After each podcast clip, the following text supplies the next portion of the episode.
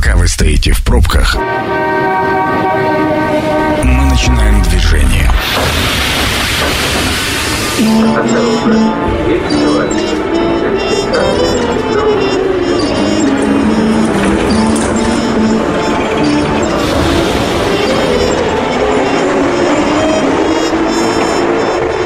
Метро. Главные темы Красноярска. Добрый вечер. Программа «Метро». Сергей Васильев у микрофона. А, сегодня обсуждаем а, нововведение в законодательстве Российской Федерации. Причем не только то, что мы увидим уже с 1 апреля, но и то, что у нас произошло в конце марта, потому что события происходят с катастрофической быстротой, назовем это так. А, сегодня вместе со мной мои соведущие. Традиционно Игорь Артемьев, налоговый эксперт. Добрый вечер. Добрый вечер. Андрей Лопатин, юрист, руководитель группы компании «Правовая информатика». Андрей, добрый вечер также. Добрый вечер. Давайте, наверное, начнем как раз с конца марта. Вот э, то, что мы не захватили, потому что мы с вами э, обсуждали, собирались и обсуждали э, какие-то вещи достаточно давно, но тут, как говорится, наступили у нас санкции, и, в общем, все это как-то вот так произошло. Значит, смотрите, с 26 марта э, благодаря антикризисному закону предприятия получают право на возмещение НДС в ускоренном режиме в заявительном порядке. Этот механизм был внесен в законопроект по, э, ко второму чтению. И ускоренный возврат НДС будет распространяться на всех налогоплательщиков, кроме реорганизуемых, находящихся на стадии ликвидации и банкротства. И потом сразу про банкротство поговорим. Давайте вот немножко об этом, вообще о всем пакете антикризисного кризисных законов, насколько он а, был быстр, оперативен, а, ну, я давно такого не видел, честно говоря, и насколько, самое главное, эффект, есть ли от него, можно ли уже просматривать эффект, или, ну, вот по эффекту, наверное, Игорь, с а, вас начнем. Да, давайте э, про как раз антикризисный пакет, так его и назовем. У нас э, было два серьезнейших э, антикризисных пакета. Это пакет правительства, это федеральный уровень и региональный уровень. С точки зрения ускоренной амортизации, ускоренного НДС, да, с точки зрения остальных э, налоговых преференций, которые были выданы, да и, в принципе, с точки зрения там, сроков, э, кредитов, вот этих все вещей, э, это очень была востребованная вещь, потому что впервые я увидел, как работает система правительства 24 на 7. Даже во время ковидных ограничений я этого не видел. Плюс а, огромная обратная связь была от э, предпринимательского сообщества. То есть впервые, наверное, за все время мы видим, что предпринимательское сообщество начали слушать. И впервые, наверное, я вижу, что предпринимательское общество начинает, начинает разворачиваться, убирать этот вирус недоверия и фактически начинает разворачиваться к органам власти. Оно начинает свою позицию показывать. Что касается мер. А, одна из мер, это был как раз постановление правительства Красноярского края 208-П, я его хочу отдельно отметить, от 28.03.2022, это переносе сроков уплат налогов. Угу. А в первую же неделю а, начало поступать огромное обращ... количество обращений от предпринимателей с э, просьбами внести эту норму поддержки. Потому что у всех сейчас э, дефицит оборотных средств, все не понимают, куда двигаются дальше, и поэтому это ну, такие первоочередные, прям горячие вещи. Очень быстро услышали. Я вам скажу, что в Красноярском крае это, наверное, единственный на сегодняшний регион, который очень быстро вот так вот принял по налогам такие изменения именно для малого а, и среднего предпринимательства. Поэтому, говорю, удивительно для меня, то есть э, это, конечно, первоочередные задачи, они уже сегодня видны, но э, это только начало. Угу. Андрей, а, нет ли ощущения, что, скажем так, на ковидных пакетах набили руку, э, учли какие-то ошибки? Ну, вот я опять же про оперативность и про, ну, в принципе, на мой взгляд, достаточно толковые, ну вот, а, по крайней мере, вот эти все поправки к законам. Ну, на самом деле, я этому тоже очень рад, э, и как предприниматель, э, и э, мне кажется, что ключевой момент здесь – это момент доверия, поскольку очень многие предприниматели ранее уже были знакомы с процедурами, да, и получали субсидии, ну и вот, например, среди строителей есть такая уже обратная связь, что некоторые говорят, я с госзаказом больше работать не буду. Почему? Потому что раньше получалось все, получали какие-то угу. тендеры, а в итоге были возбужденные дела уголовные, и люди в два раза больше отдали а, на разные расходы, чтобы ну, просто не сидеть в тюрьме. Хотя вроде как внешне все это было очень красиво и Благопристойно. Хорошо. Да. Поэтому э, как оно будет работать, мы посмотрим. Конечно, сейчас важно предпринимателям иметь э, оборотные средства, которые могут пойти на расширение производства. Я вообще считаю, что с точки зрения предпринимательства у особенно у производителей э, там, товаров разных, у них уникальная возможность, которую не было, ну, наверное, никогда за всю историю. Потому что, пожалуйста, слушай людей, смотри, какие товары были зарубежными, начиная выпускать эту линейку, начиная от красок, да, заканчивая текстилем. И в этом смысле сейчас возможности для поднятия производства, наверное, ну, я не побоюсь этого слова, они одни из м, исторических, я бы так сказал. То есть у тебя всех конкурентов, которые у тебя были в твоей линейке, убрали. Сейчас все зависит от тебя. И, конечно, если есть еще вот такие меры, когда ты можешь получить субсидию или отсрочку по налогам, ну, это шикарная возможность развития производства. И очень важно, чтобы потом за это, если спрашивали, то спрашивали по закону, а не по субъективному мнению проверяющего кого-то. Угу, а не, не по пацанским вот этим а, да. всем делам. А, сразу тогда а, давайте поговорим еще об одной истории под названием «Мораторий на банкротство», который введен с 1 апреля по 1 ноября. Значит, теперь нельзя подать на банкротство на юридическое, на физическое лицо. Опять же, зачем, для чего, почему нужна эта процедура, не нужна эта процедура. Но мы вот за эфиром начали разговаривать, Андрей, мне стало это понятно. Но я хотел бы, чтобы пояснили радиослушателям в том числе. Всегда зависит от того, с какой стороны мы стоим. Ну, Дело да. в том, что мы очень часто, как юристы, пользовались такой процедурой, как э, ну, в случае, если решение суда не исполнялось, и мы быстренько подавали на банкротство, это стимулировало должника, у него начинались тут же масса проблем, он начинает светиться красным, начиная от банковского сектора и заканчивая то есть э, ну, проблемами с контрагентами, и, соответственно, это его стимулировало к тому, чтобы он быстрее погасил долг. Сейчас такие э, заявления не, не будут регистрироваться, у нас действительно мораторий. Это не лишает возможности самих должников обратиться, да, в, что если такая процедура. И подать на банкротство, собственно. Да, но, тем не менее, вот этот вот ход, чтобы решения суда э, исполнялись быстро, да, и вот этот способ подать на банкротство, он сейчас перестает работать. Но, опять же, есть обратная сторона, что если у, у какой-то организации возникли временные финансовые сложности, ну, эти сложности могут в течение полугода решиться.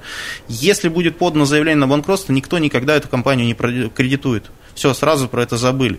Если вдруг компания во временные сложности попала и получает кредит, выплывает из этого состояния, ну, вы получаете деньги по решению. Угу.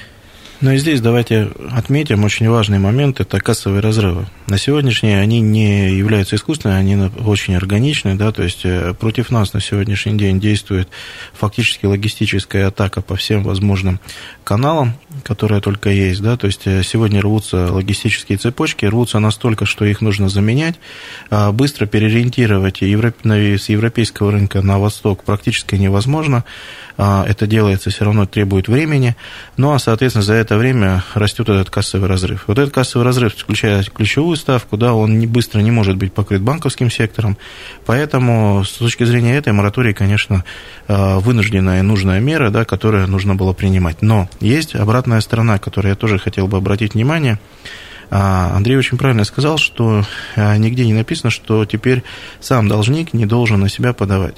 Так вот, а, норма закона о банкротстве, она не переписана, и если вы понимая, что вы не расплатите 6 месяцев по своим долгам, не подали на банкротство, то у вас огромный риск субсидиарной ответственности. Поэтому эту сторону я бы тоже из рисков не убирал.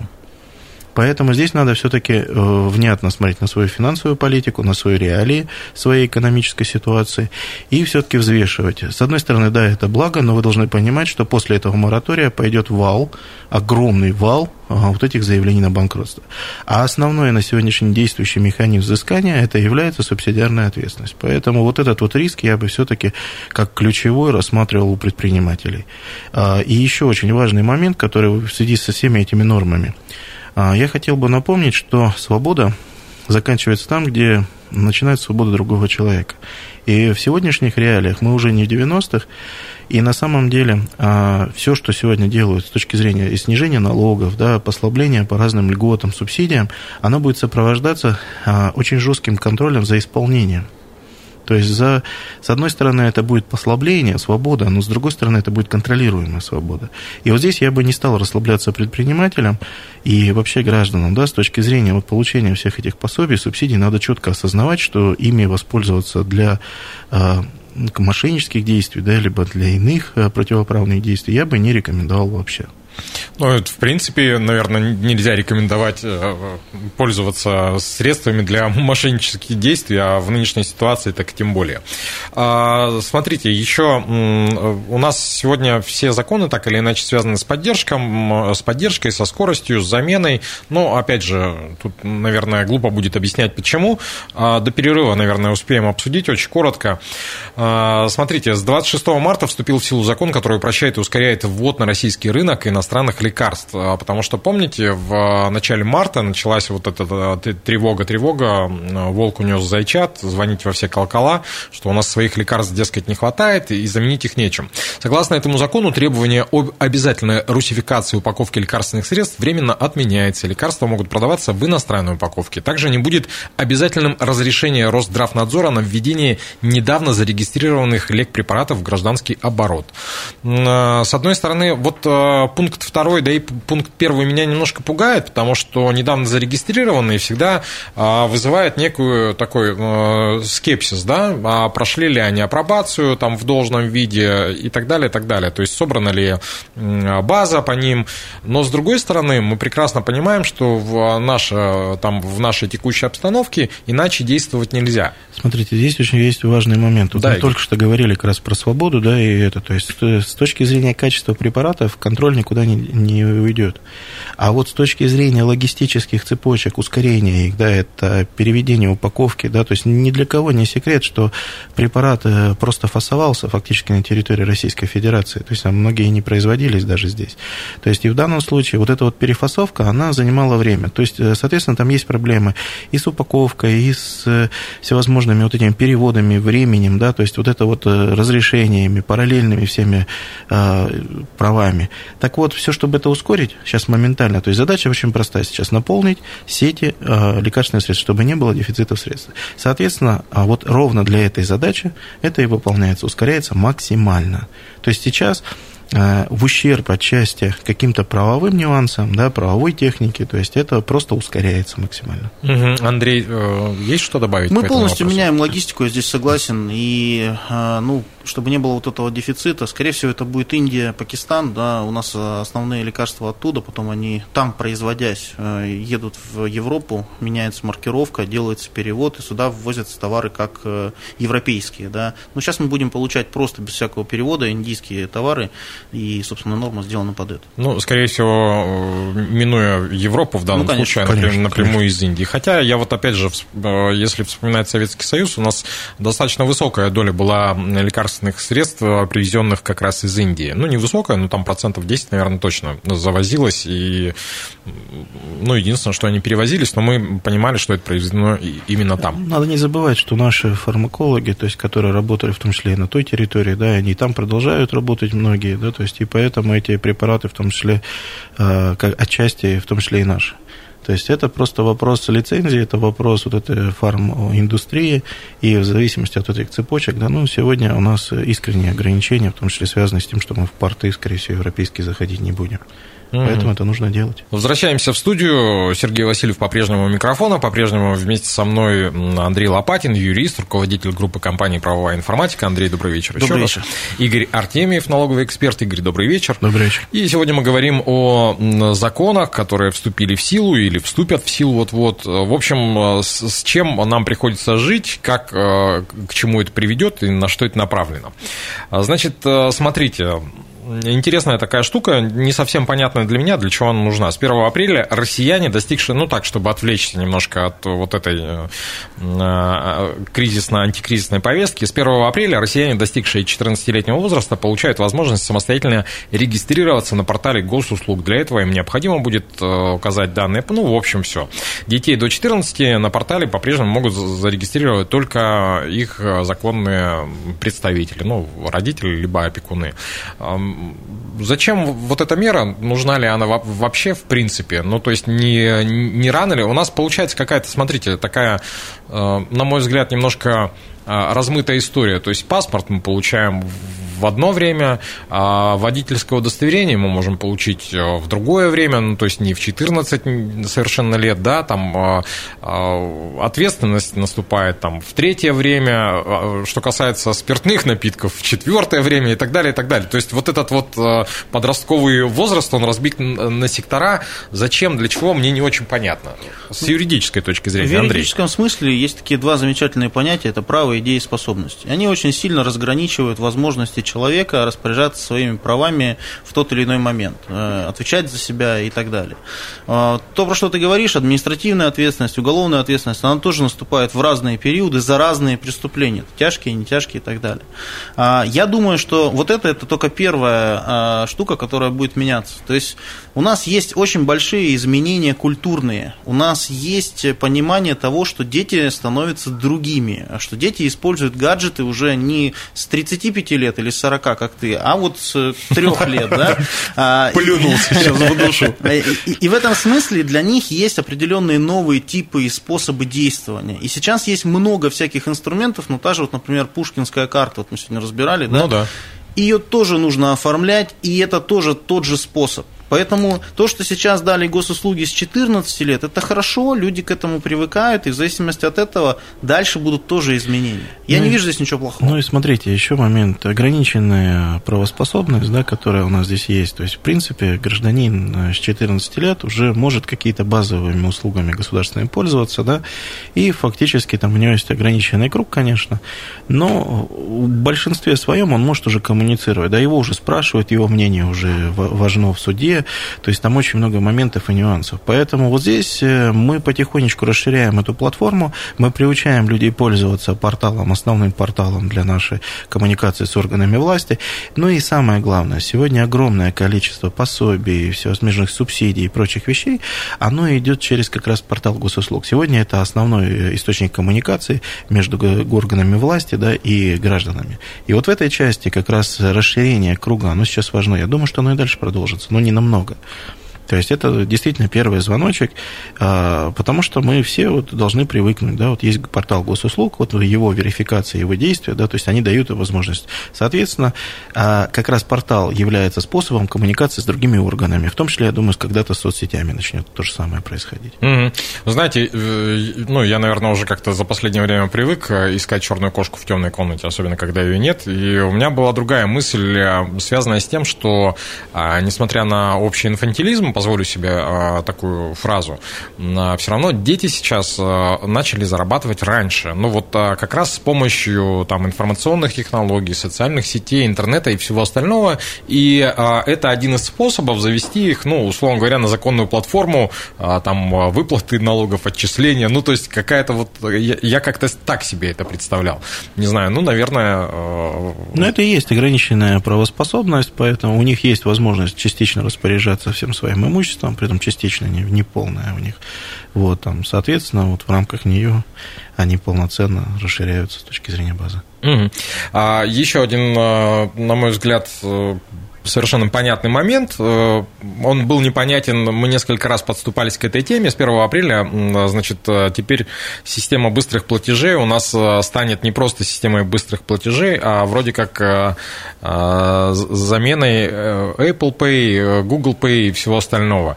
Эм, банки обязаны будут обеспечить возможность использовать мобильное приложение для переводов от физических лиц юридическим лицам и ИП. Ну, то есть полноценное вот такое приложение. Причем я помню момент, который мы с вами в этой студии обсуждали, а, точнее два момента. Один момент, когда начали подкручивать гайки по э, системе быстрых платежей, а потом, когда чуть отпускать э, стали. И э, в какой момент это стало основным ну, поставщиком, я упустил. Ну, смотрите, то есть здесь момент очень важный в чем? Мы очень много в этой студии ратовали за то, что сокращается наличный оборот.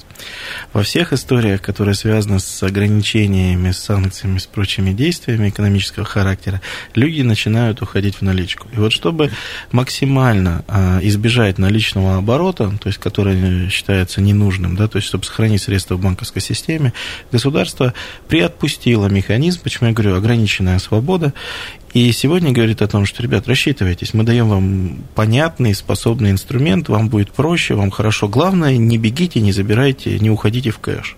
То есть, раз вы не уходите в кэш, для нас это хорошо.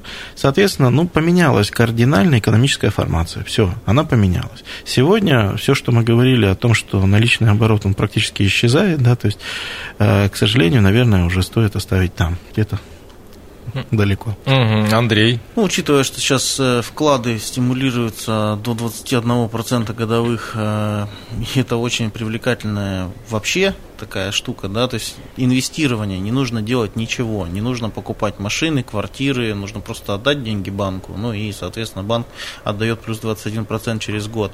Конечно, мы уходим в цифру, но и нужен здесь собственный продукт. Собственным продуктом, которым бы мы владели, я имею в виду РФ, у которого не было бы рисков, потому что я вижу в этом, ну, неполноценную, так скажем, замену Apple Pay, но, тем не менее, какую-то альтернативу. Как это будет выглядеть дальше, то есть я все равно думаю, что мы придем к какому-то чипу, безопасному чипу, и вот как раз возможно это будет сращивание с теми же госуслугами. Угу, ну, то, то есть, есть с точки зрения безопасности. Ну, мы же, мы же говорим уже не первый год о том, что будет цифровой паспорт, будет отдельная карта, ну, ID так называемый. Ну, цифровые трудовые книжки, как уже? говорится, уже появились, да, и поэтому тут э, в этом направлении двигаемся. Вопрос, правильное ли это направление. Кстати, а почему э, кэш так вреден для экономики? Ну, наличные. А, смотрите, то есть с точки зрения банковской системы, когда это все находится внутри банковской системы, она может спокойно, у нее нет проблем с ликвидностью, то есть э, обращение это все в наличные деньги. И когда это все происходит по счетам банков, это, как, э, это менее болезненная история. То есть, когда же уходит в кэш, во-первых, часть становится серым оборотом, который никто не видит. Второе, а, не происходит многократное увеличение так называемого банковского мультипликатора, когда экономика экономика может сама создавать эти деньги, да, не, практически ни из чего. Угу. Вот. И замедляются очень серьезно а, экономические процессы. То есть вот чтобы они не замедлялись, чтобы фактически а, не происходило очень серьезного сбережения вне банковской системы, чтобы деньги продолжали работать, потому что люди стараются их сохранить, куда-то убрать. Вот. Чтобы этого не происходило, действительно произошло. У нас отток был очень большой, то есть он был очень резкий, потому что люди испугались, ну, это логично, да, то есть в этих условиях панические атаки были серьезные у многих, вот, и тут же была очень действенная быстрая мера, да, то есть Андрей абсолютно прав, дать столько процентов, сколько фактически не зарабатывает ни один бизнес сегодня, чтобы вообще не нужно было думать. И вы не представляете, но очереди во многих отделениях в Красноярске были ну, не меньше там, 50-60 метров. Угу. То есть от отделения, то есть не в само отделение, а еще до отделения. Ну, то есть людям показали, что мы перекрываем с э, повышенную ставку ЦБ, поэтому у вас э, есть возможность сохранить свои деньги. Конечно, вот были даже позиции. банки, кто дали 24, 4. А, бы, э, вот э, по данным а, той же опоры России, да, то есть по России, то есть один ну, там средний уровень банков, то есть не первая там четверка, но второй уровень банков, а, в среднем за месяц люди заменили свои депозиты, одну треть всех своих депозитов на повышенные ставки. То есть это только за месяц. Угу. А, теперь возвращаемся в повестку, связанную с кризисными, санкционными антикризисными, антисанкционными определенными мерами. А с 10 марта по 31 декабря не будет плановых проверок э, ИП малых и средних предприятий. Исключением являются только те случаи, когда существуют риски для жизни и здоровья граждан. Например, в области использования атомной энергии, значит, радиационной безопасности и прочее, прочее. Плановые проверки IT-компаний с госаккредитацией отменяются в АПЧ до 2024 года. А стоит ли это, ну, опять же, воспринимать как «Эй, все, нас не проверяют, да, гуляй, рванина отрубляй выше», или что это? Ну, во-первых, давайте скажем э, честно, да, то есть э, здесь туда не относится прокуратура, туда не относятся налоговые органы, туда не относятся частично там органы валютного контроля. Так вот, э, гуляй – это не то слово в сегодняшних реалиях. Я еще раз говорю, это ограниченная свобода, но вот эта мера, она позволила многим очень серьезно отодвинуть административные процедуры плановые, которые назначались. А вне плановые процедуры никому не мешает никто делать, да? Тем более, что у нас почти все заявительного характера носят процедуры, даже там защита прав потребителей, многие переживали, вот как мы будем, да, проверок. Так одно заявление фактически и Роспотребнадзор обязан выезжать и проверять. То есть это, говорю, это плановые вещи, которые так стояли. Здесь э, государство убирает этот механизм, чтобы вот сейчас время на проверки не тратил бизнес слова совсем. То есть, чтобы он сейчас занялся только одним – изменением логистических цепочек, импортозамещением и обеспечением внутреннего спроса. Угу. А, с юридической точки зрения, есть ли тут какие-то подводные э, камни, течения? Стоит ли их искать вообще, Андрей? Я вообще к этому отношусь как к некой фикции, э, действительно, потому что, ну вот сейчас э, в работе находится дело, когда человек написал заявление, прошу проверить такую-то компанию, потом этот человек говорит, нет, я ошибочно подал, ну вот это заявление, прошу не проверять эту компанию, у меня претензий к ней никаким, никаких нет. Ну, налоговая инспекция все равно считает, что надо проверить. Обращение же было. Ну и на все доводы о том, что обращение отозвано и угу. нет никаких моментов, нет, давайте будем проверять. То есть в реальной жизни это все работает совершенно по-другому. Но и то что есть... самое интересное, это нужно еще попытаться 10 раз выпросить еще то заявление, которое на тебя подано, предмет проверки, потому что у тебя написано по одному моменту, а тебе запрашивают, например, за год весь план счетов, расшифровки и так далее. То есть, ну, с учетом вот стоимости бумаги сейчас, да, все про это знают, э, ну, нужно накопировать огромное количество документов. Поэтому я, вот честно говоря, повод проверить любую компанию найдется всегда. Ну, в крайнем случае это будет угроза моей безопасности или чьей-то. Но я так понял, что речь идет как раз про плановые проверки, а проверки по заявлению, собственно говоря, они как существовали, так и будут да, существовать, конечно. и достаточно да. одного заявления Но... для того, чтобы приехали и посмотрели. Почему я говорю, что это, в моем понимании, это не Сергей, ну смотри, с другой стороны, вот есть очень много органов, да, у нас больше 80 проверяющих организаций больше 80. Ну, да. И вот э, те, кто относится к финансовому блоку, они, э, ну, как продолжали на, наполнять бюджет, так и будут продолжать на, наполнять бюджет. Те же, кто относится к техническим вещам, да, вот, например, там, перенесение лицензий, всевозможных аттестаций, вот таких вот э, базовых вещей, да, которые там э, были связаны с, именно с базовой работой, там, как я это называю, государственных услуг, то есть вот они фактически приостановятся. Сейчас у них будет такое затишье. Опять же, как это будет реализовано? А, у нас э, выходит документ, э, и документ каждый читает по-своему. Да? То есть там один прочитал вот это слово, вот смотрите, а вот это слово не в том падеже написано, поэтому я выйду на проверку. Угу. И очень долго предпринимателю приходится иногда доказывать, а, вообще законно, незаконно, и проверять. Вот задумка, задумка федеральная была как раз про то, что сейчас госорганы вообще не подойдут к предпринимателям. То есть вот то, что мы слышим от Мишустина, мы слышим четкий посыл. Не подходить подходите вообще к предпринимателям, им сейчас не до вас. Ну да. Но к сожалению, то искажение, да, та иллюзия, а, которая, ну как же мы можем остановить функцию контроля, да, то есть мы же не можем, то есть, и вот здесь начинается вот это двояко. Так вот, мониторинг и предупреждение, это должны основными, мы вообще должны поменять вот после вот этого всего парадигму вообще проверок. У нас вся парадигма должна проверок прийти опять вот к вопросу, ребят, разъясните, и покажите. У нас нет разъяснений, у нас сначала наказывают, потом разъясняют. А, есть э, история абсолютно такая же, как у Андрея, да, когда вроде бы написано, что должно быть предупреждение, а ты еще 50 раз должен доказать. Там не просто там 52 тысячи документов надо накопировать. Ну, с моей точки зрения, мне кажется, что парадигма обязательно поменяется, но вот а, то, с чего а, начиналась наша беседа, о чем вы, Игорь, говорили, когда появится доверие со стороны предпринимательства, со стороны малого и среднего бизнеса, доверие государству полноценное, тогда и поменяется парадигма в том числе. Нет, а, Вопрос, я здесь крайне не согласен, согласен, что в данном случае обратная зависимость. Мы сейчас должны дать шанс, в том числе органам власти, с точки зрения доверия, еще один раз поверить. И делать абсолютно все сейчас в очень быстром режиме. В очень быстром режиме. И вот тогда, если в этот раз оно вот при таких реалиях не сработает, вот тогда другой вопрос про кредит доверия.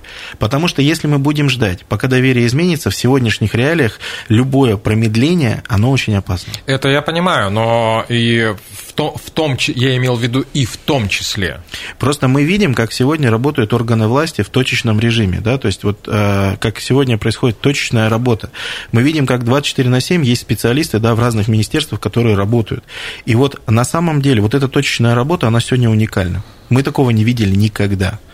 И вот когда происходит перегиб, а он происходит у кого-то в голове, у чиновника не всегда. Чиновник читает бумагу и читает ее по-своему. Так вот, чтобы ему донести смысл нормы, какой-то, да, что закладывалось вообще инициатором этой нормы. Иногда требуется ему вот эта вот помощь.